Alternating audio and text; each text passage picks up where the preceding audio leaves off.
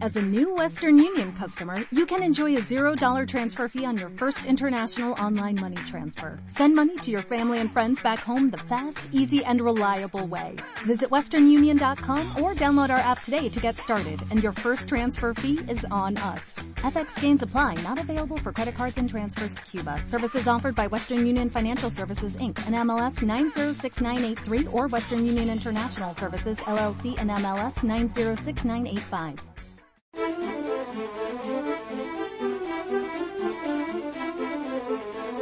En Radio 5, Doble Hélice. Con Juanjo Martín. La medicina es una disciplina científica que nos permite conocer la causa de algunas enfermedades y además, ya lo saben, diseña procedimientos y estrategias para curarlas. Si estamos enfermos, acudimos al médico, nos receta un tratamiento y en la mayoría de los casos soluciona el problema. Eso ahora, pero ¿cómo era en el pasado? Hola, bienvenidos a Doble Hélice. El ser humano siempre ha padecido enfermedades que incluso han llegado a mermar poblaciones enteras. Eso sí, nunca en nuestra historia ninguna enfermedad ha podido con el ser humano. La prueba de ello es que yo estoy aquí hablando y usted escuchando. La medicina, o mejor dicho, la antropología forense, puede averiguar qué tal estaban de salud nuestros antepasados. Estudiando los restos de los difuntos se puede averiguar muchas cosas sobre su vida. Más aún cuando esos antepasados momificaban a sus muertos. Estos métodos de conservación de los cadáveres dan muchas pistas de cómo era su día a día, qué comían o qué enfermedades padecían. Los antiguos pobladores de las islas eran una de las pocas poblaciones en el mundo que momificaban a sus muertos y gracias a esta costumbre religiosa hoy sabemos cómo era su vida. Hoy les invitamos a conocer cómo era la salud de los guanches investigando las momias. Detrás de cada fármaco, de cada tratamiento, existe un mundo apasionante de investigación. Doble hélice. Y para ello tenemos con nosotros a un experto en este tema, al doctor Conrado Rodríguez, que es director del Instituto Canario de Bioantropología. Buenas tardes, Conrado. Buenas tardes, Juanjo. Gracias por estar con nosotros. Gracias a usted. Una vez más. Una vez más. Eh, porque en este programa solemos hablar de los vivos y en ciertas ocasiones hablamos de los difuntos contigo. Afortunadamente los antiguos pobladores de las islas tenían por costumbre momificar a sus muertos, un rito religioso, pero que a ustedes les ha valido mm, mucho.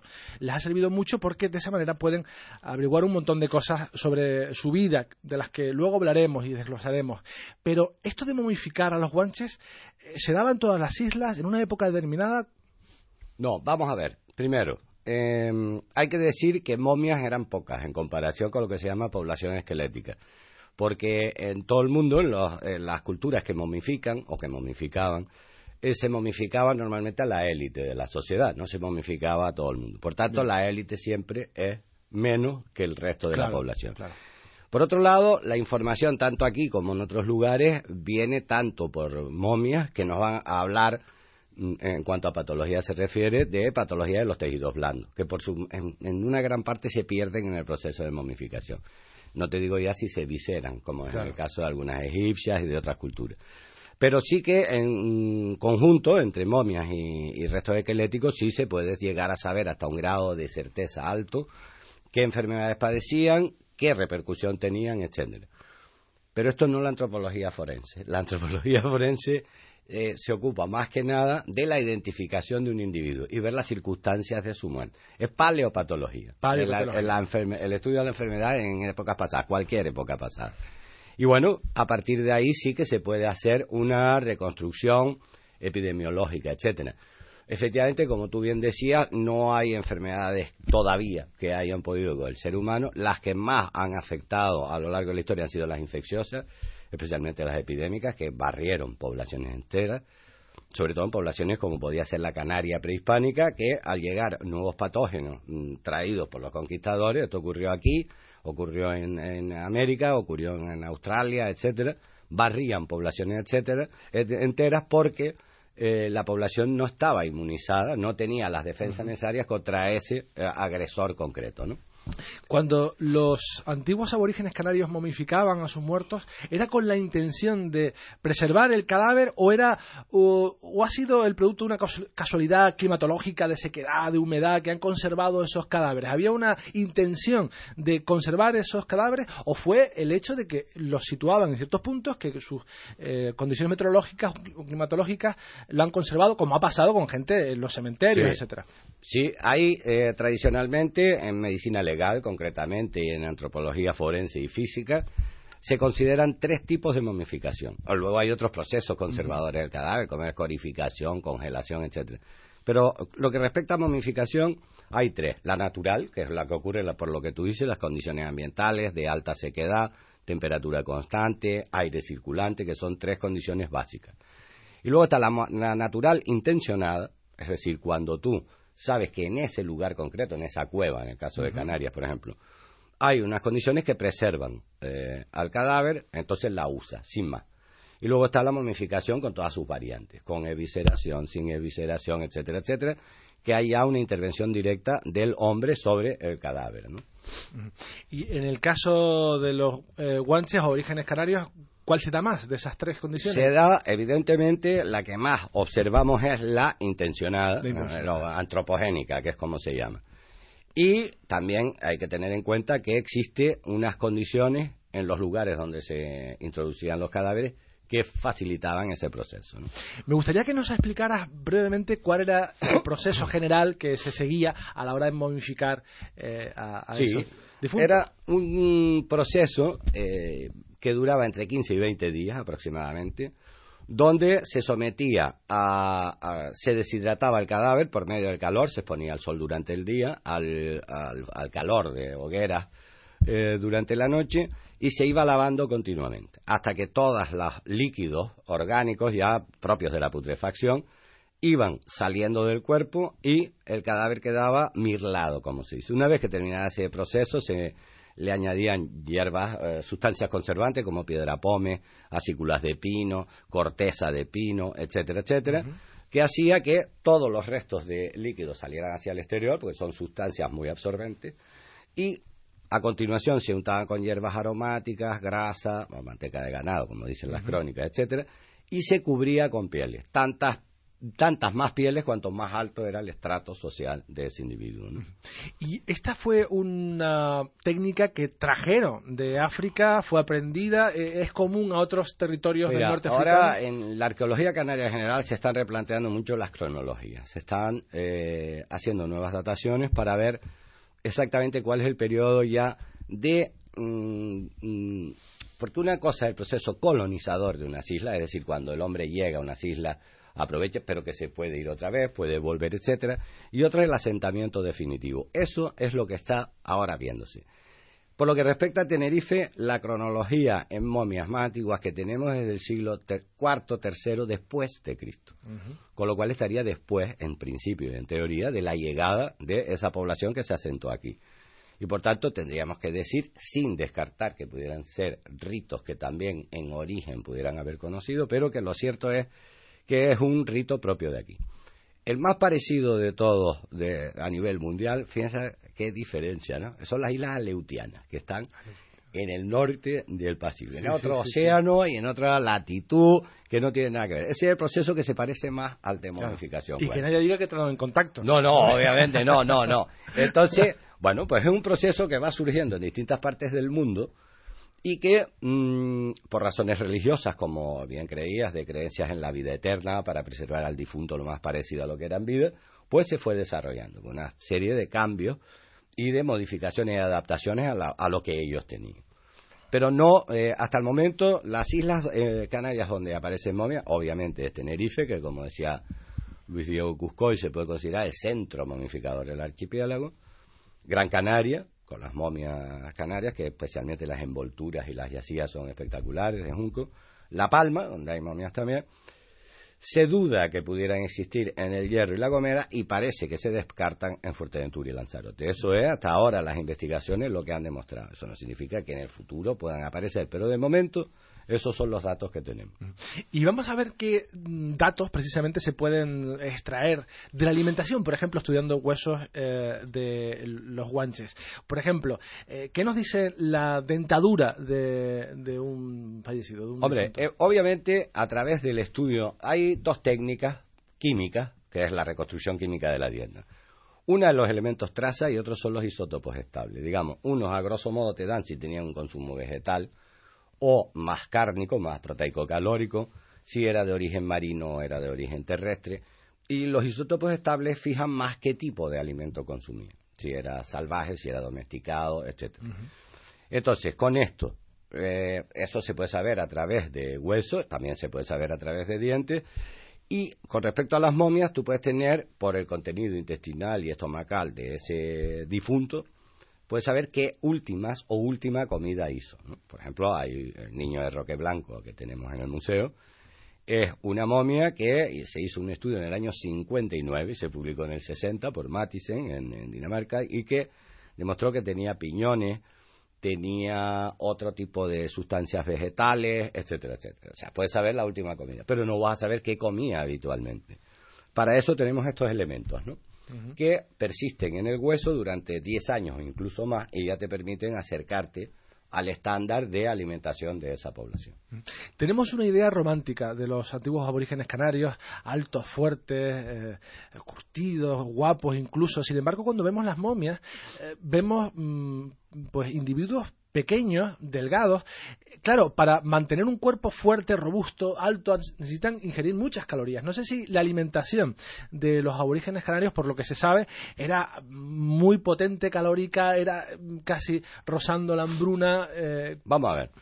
Mm, primero, una momia tienes que tener en cuenta que pierde entre un 30 y 50% del volumen, eso está claro. Con lo cual, nunca te aparecerá, es muy raro que aparezca un gordo entre las momias. Entonces, eh, pero muy altos no eran tampoco. No, sí, sí eran altos. Eh, vamos a ver.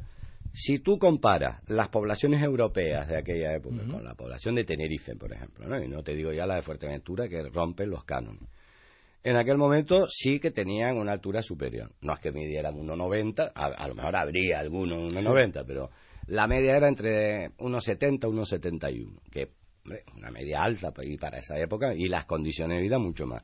Y las mujeres en torno a 1,59, 1,60 son mm, estaturas que eh, evidentemente marcan un desarrollo bueno. Obviamente también la alimentación marca, como marca ahora, mm, el desarrollo global del cuerpo, ¿no? Entonces, del organismo. Cuanto mejor sea la alimentación y menos las enfermedades, sobre todo infecciosas que padezca, más vas a favorecer. Pero no hay que, eh, no hay que olvidar dos factores. Uno es genético, como son tus padres, que normalmente también marcan cómo vas a ser tú, y otro lo que se llama un factor secular, que es que el, ser humano tiende a ir aumentando de estatura con el tiempo. Evidentemente eso se relaciona con las mejoras sanitarias, higiénicas, nutricionales, etcétera, etcétera. Hoy, por ejemplo, la estatura media en España es como, no te exagero, pero casi 20 centímetros más que la Guerra Civil Española, hace 70 años, tampoco estamos hablando de hace 200 años, ni mucho menos.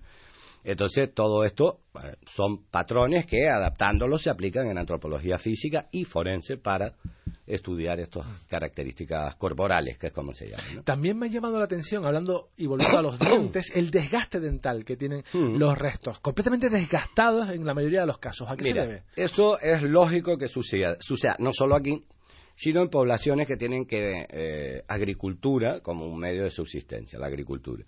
¿Por qué? Porque los molinos eran de piedra. Al hacer el gofio, la harina, lo que ocurre es que se quedan partículas como arenilla, que son muy abrasivas. Con el paso del tiempo y la mejora a nivel del procesamiento de alimentos, todo eso va haciendo que el alimento sea más blando, más, más mm, fácil de digerir y que la erosión dental y los trastornos intestinales que te puedan causar vayan disminuyendo.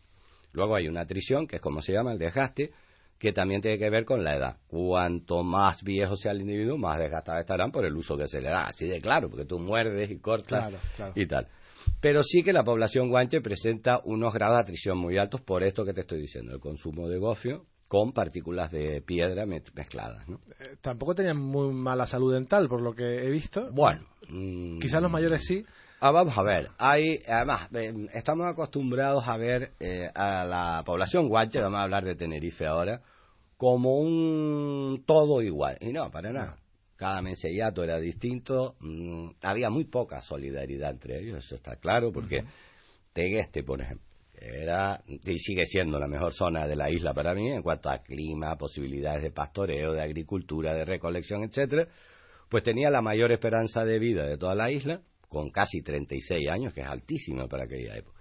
Mientras que Tacoronte, que está pegado, pero pegado, al tener muy poca franja útil, utilizable, habitable, digámoslo así, la esperanza de vida era la menor de la isla, con 26 años. O sea, en, en, dos territorios que están absolutamente pegados, había 10 años de diferencia en la esperanza de vida al nacimiento. Increíble. Hemos llegado al ecuador de nuestro programa. Eh, minuto 15 aproximadamente es, como saben, el momento de dar paso a nuestro reportaje que hoy nada tiene que ver con, con el tema que estamos abordando. Está, digamos, en las antípodas, porque les hablaremos de cómo la contaminación de las ciudades aumenta los casos de asma en los niños. Los guanches no tenían este problema, seguro.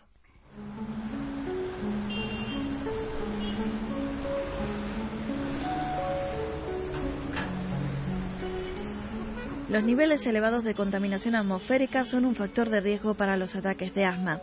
Es una investigación dirigida por el Centro IS Global. Se evaluó la asociación entre la exposición a la contaminación del aire y la incidencia de asma y rinoconjuntivitis en cuatro cohortes de nacimiento de Suecia, Alemania y los Países Bajos. Los investigadores hallaron que un aumento de la exposición al dióxido de nitrógeno y al carbono negro u hollín en las direcciones de nacimiento de los participantes aumenta el riesgo de episodios de asma hasta los 14-16 años, pero no de rinoconjuntivitis. Los investigadores no observaron ninguna otra asociación entre la incidencia de asma y otras medidas de partículas, aunque sí aseguraron que este estudio es importante porque contribuye a comprender los efectos adversos para la salud de la exposición a la contaminación del aire durante un periodo crucial de la susceptibilidad al asma. Los autores combinaron datos de 14.126 participantes de cuatro fechas de nacimiento. Los resultados demuestran que la exposición a la contaminación del aire a temprana edad contribuye al desarrollo de asma en los niños y los adolescentes.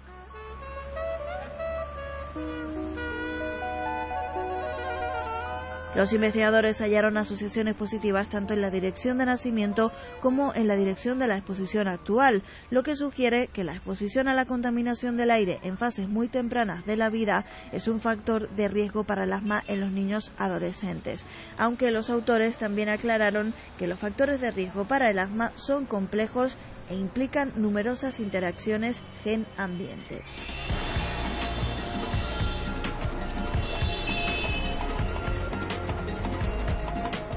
Las exposiciones ambientales pueden afectar tanto al sistema inmune en desarrollo y al desarrollo pulmonar, por ejemplo, afectando al tamaño y la estructura de las vías respiratorias que puede provocar el asma.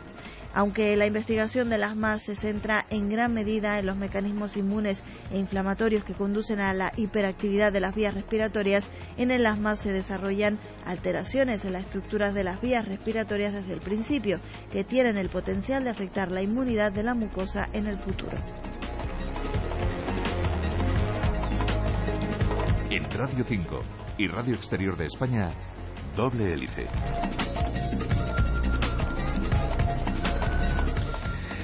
Seguimos hablando de lo que sabe la ciencia gracias al estudio de los restos momificados en ocasiones de los antiguos pobladores de las Islas Canarias, eh, comúnmente y conocidos como guanches a la hora de generalizar todas las islas. Y estamos hablando con Conrado Rodríguez, que es director del Instituto Canario de Bioantropología. Mientras ustedes escuchaban el reportaje, eh, Conrado me decía, bueno, no tenían problemas por la contaminación de las ciudades, pero sí por la contaminación de las hogueras que usaban para cocinar en, la, en las cuevas. Sí, porque se han visto restos de, de partículas de carbón en los pocos pulmones que han llegado hasta nosotros de las momias y se ha visto que hay presencia de carboncillo sin llegar a producir una fibrosis pulmonar, lo que es un distrés respiratorio, o sea, problemas de insuficiencia respiratoria, por lo menos en las momias que hemos visto nosotros. Pero sí que había acúmulo. Eso no significa que hubiera contaminación ambiental, ni mucho menos. Pero sí que por el acúmulo de ese continuado, el, cositar cerca de la cueva, si el viento cambiaba, pues lo metía, al final respiraba humo y suelen suceder cosas así, ¿no? Claro. Mm, ahora vamos a hablar de enfermedades. Hemos hablado en este primer eh, capítulo de la alimentación. Hemos descubierto que los guanches tenían menos caries que los que tenemos ahora.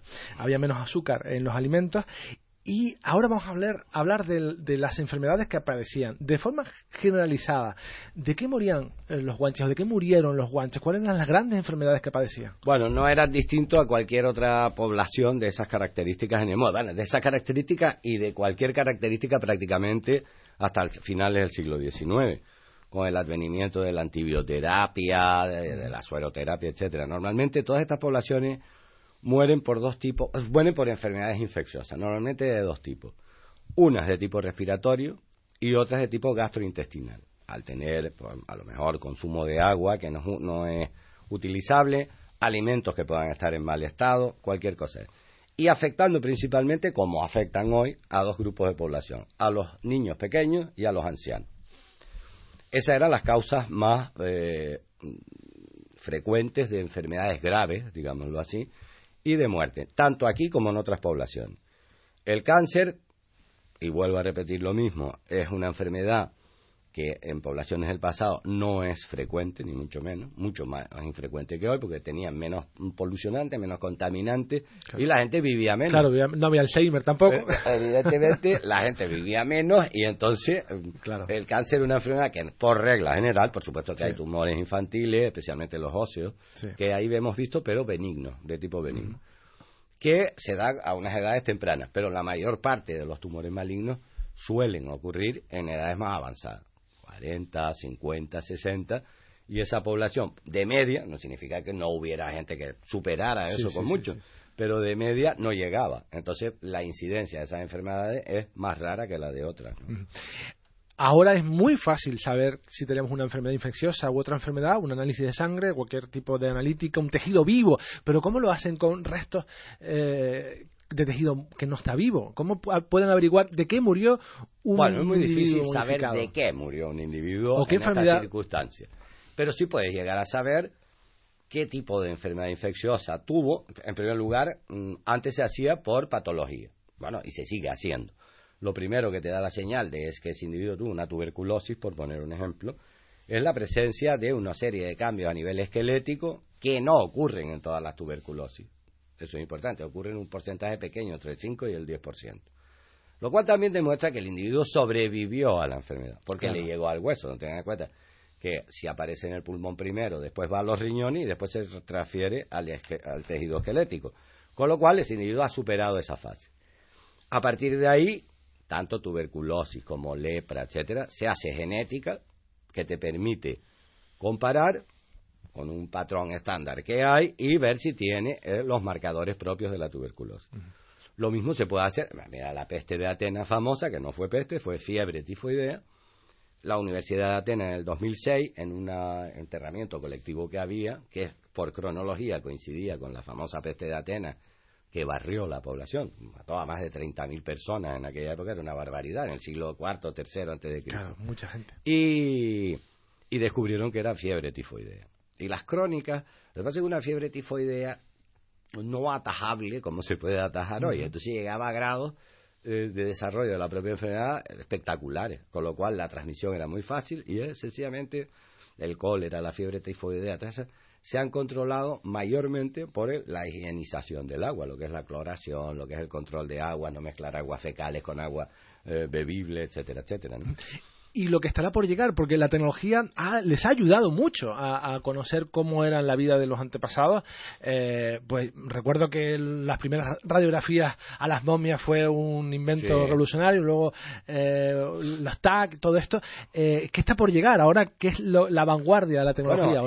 vamos a ver. Mm, esta disciplina, que cada vez tiene más adeptos, además, y cada vez hay más revistas, más libros, más congresos, etcétera, eh, pues se beneficia de las técnicas de la medicina, eso está claro, tanto técnicas de imagen como técnicas de laboratorio, a todos los niveles. Puede ser desde inmunología hasta genética, reconstrucción química de la dieta, lo que tú quieres.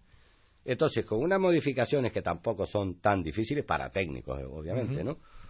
pues las puedes aplicar y te puede dar una información muy útil para conocer una población. Normalmente son útiles para poblaciones, más que para personas, porque lo que se estudia, al igual que la antropología forense, lo que busca la identidad de esa persona y las circunstancias de su muerte, lo que se llama la reconstrucción de la vida de ese individuo, la antropología física o biológica busca más eh, poblaciones, para explicar cómo se desarrollaron, cuánto vivían, cómo vivían, de qué morían, estas cosas. Entonces, todas estas técnicas sirven para poner eso al día. Obviamente, a través del tejido esquelético puedes llegar a conocer un montón de cosas, eso está claro. Hombre, si tuviera una población como la chinchorro en Chile, que prácticamente todos son momias, la información que te van a dar es mayor, porque tienes tejidos blandos y eso te permite llegar incluso a conocer, entre comillas, mm, lo que hoy, eh, pero más que momificación en congelación, por ejemplo, la gripe española, del que mal llamada gripe española, porque no tuvo España fue uno de los países que la sufrió, pero era el único que daba noticias sobre ella, pues los otros estaban en la Primera Guerra Mundial. Pues se han logrado en cuerpos congelados en Siberia concretamente extraer el virus de la gripe, de esa gripe concretamente, que es más o menos el que está circulando hoy, pero lo que pasa es que ya toda la población está acostumbrada, ¿no? y que ha permitido conocer la historia natural de esa enfermedad. Entonces, ¿qué es lo que falla? Por ejemplo, la enfermedades víricas es muy difícil si no tiene, si el virus no se preserva y es muy difícil que se preserve, en cuerpos congelados sí, en momias es mucho más complicado. Pero las bacterias sobreviven mucho más tiempo en tejido momificado. Entonces te permite hacer una historia evolutiva de esa de ese patógeno, digamos, ¿no? Bueno, los eh, guanches, generalizando, digo, de los antiguos pobladores de Canarias, tenían enfermedades también tenían sus sanadores, curaban esas enfermedades. ¿Has visto eh, curaciones eh, en esas enfermedades? Tenían que tenerlos, como cualquier población, los famosos chamanes, ¿no? Curanderos. Mm, de hecho, las crónicas y las historias generales posteriores a la conquista hablan de que había una gente especializada que trataba los, los típicos remedios, las hierbas medicinales, las plantas medicinales, eh, pues en el museo tenemos casos de trepanación, de escarificación o sangría, de cauterización. Esas son prácticas que se llaman... ¿Que sobrevivieron? Casi todos. Casi todos. Entonces, ¿para qué lo hacían? Pues no sabemos muy bien. Eh, según las crónicas, cada vez que había, pues alguien tenía un dolor, una enfermedad tal, pues cauterizaban, como decía, con mantaca de ganado hirviendo o, o piedra al rojo, se la aplicaban sobre el lugar que dolía. Y también existe en el cráneo, que no es exclusivo de aquí ni mucho menos, se ve en otras culturas, en Europa se ve en muchísimos sitios. La trepanación, sin ser tan frecuente como esta, también aparece.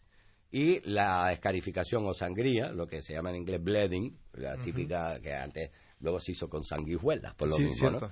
Para hipertensión y cosas por el estilo. Antes los médicos en el siglo XVIII, XIX eran muy dados a poner sanguijuelas a la, a la gente, ¿no? Y a hacer la sangría típica que mataba más que curaba, obviamente. Pues eso lo vemos aquí. Por tanto, sí que había personas que se dedicaban a eso específicamente, ¿no?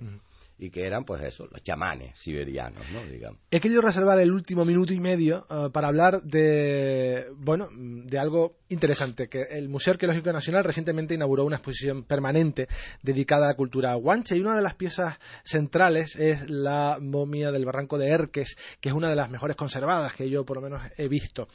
Em, ¿Han podido estudiarlas? ¿Qué saben de ella?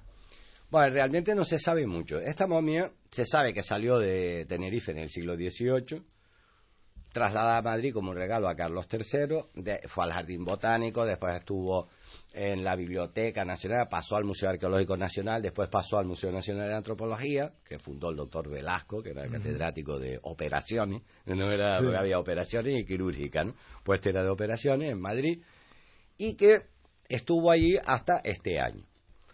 Obviamente, a raíz de la visita de, la presidenta el organismo autónomo de Museo Centro, María Conde, a Madrid, pues ya el Ministerio tomó cartas en el asunto y decidió que esa momia no podía seguir en el Museo Nacional de Antropología, porque ocupaba ahí la galería de los horrores prácticamente. Y esto de los que hemos estado y tú has estado, ¿sabes? y entonces se llevó, esa momia debería estar aquí. Obviamente es el sitio que le corresponde, es donde tenemos todas las condiciones para tenerlo, pero hay que decir también que hoy está mucho mejor en el Museo Nacional de Arqueológico Nacional que como estaba hace un mes hemos avanzado un poco, por lo menos. Seguiremos eh, andando. Conrado Rodríguez, director del Instituto Canario de Bioantropología, muchísimas gracias por haber estado con nosotros. Adiós. Y hablando de momias, llegamos al final de este programa que, como saben, pretende bucear cada semana entre laboratorios y centros de investigación para mostrarles qué hay detrás de cada fármaco, de cada tratamiento. En la realización técnica tuvimos a Antonio Sancha, en la dirección quien les habla, Juanjo Martín. Hasta la próxima semana. Doble Hélice es una iniciativa de la Universidad de La Laguna y Civicán, con financiación del séptimo programa marco de la Unión Europea a través del proyecto IMBRAIM. Dale más potencia a tu primavera con The Home Depot. Obtén una potencia similar a la de la gasolina para podar, recortar y soplar con el sistema OnePlus de 18 voltios de Ryobi desde solo 89 dólares. Potencia para podar un tercio de un acre con una carga. Potencia para recortar el césped que dura hasta dos horas. Y fuerza de soplado de 110 millas por hora. Todo con una batería intercambiable. Llévate el sistema inalámbrico OnePlus de 18 voltios de Ryobi. Solo en The Home Depot. Haces más. Logras más.